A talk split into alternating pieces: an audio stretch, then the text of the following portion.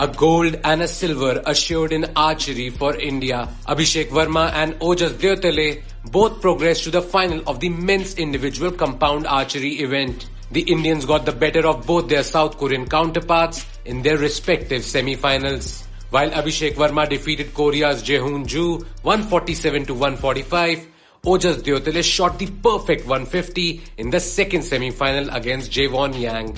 It was Deotale's second score of 150 for the day having won his quarter-final in the same fashion. Ojas Deotale and Abhishek Verma will now lock horns in the final on Saturday.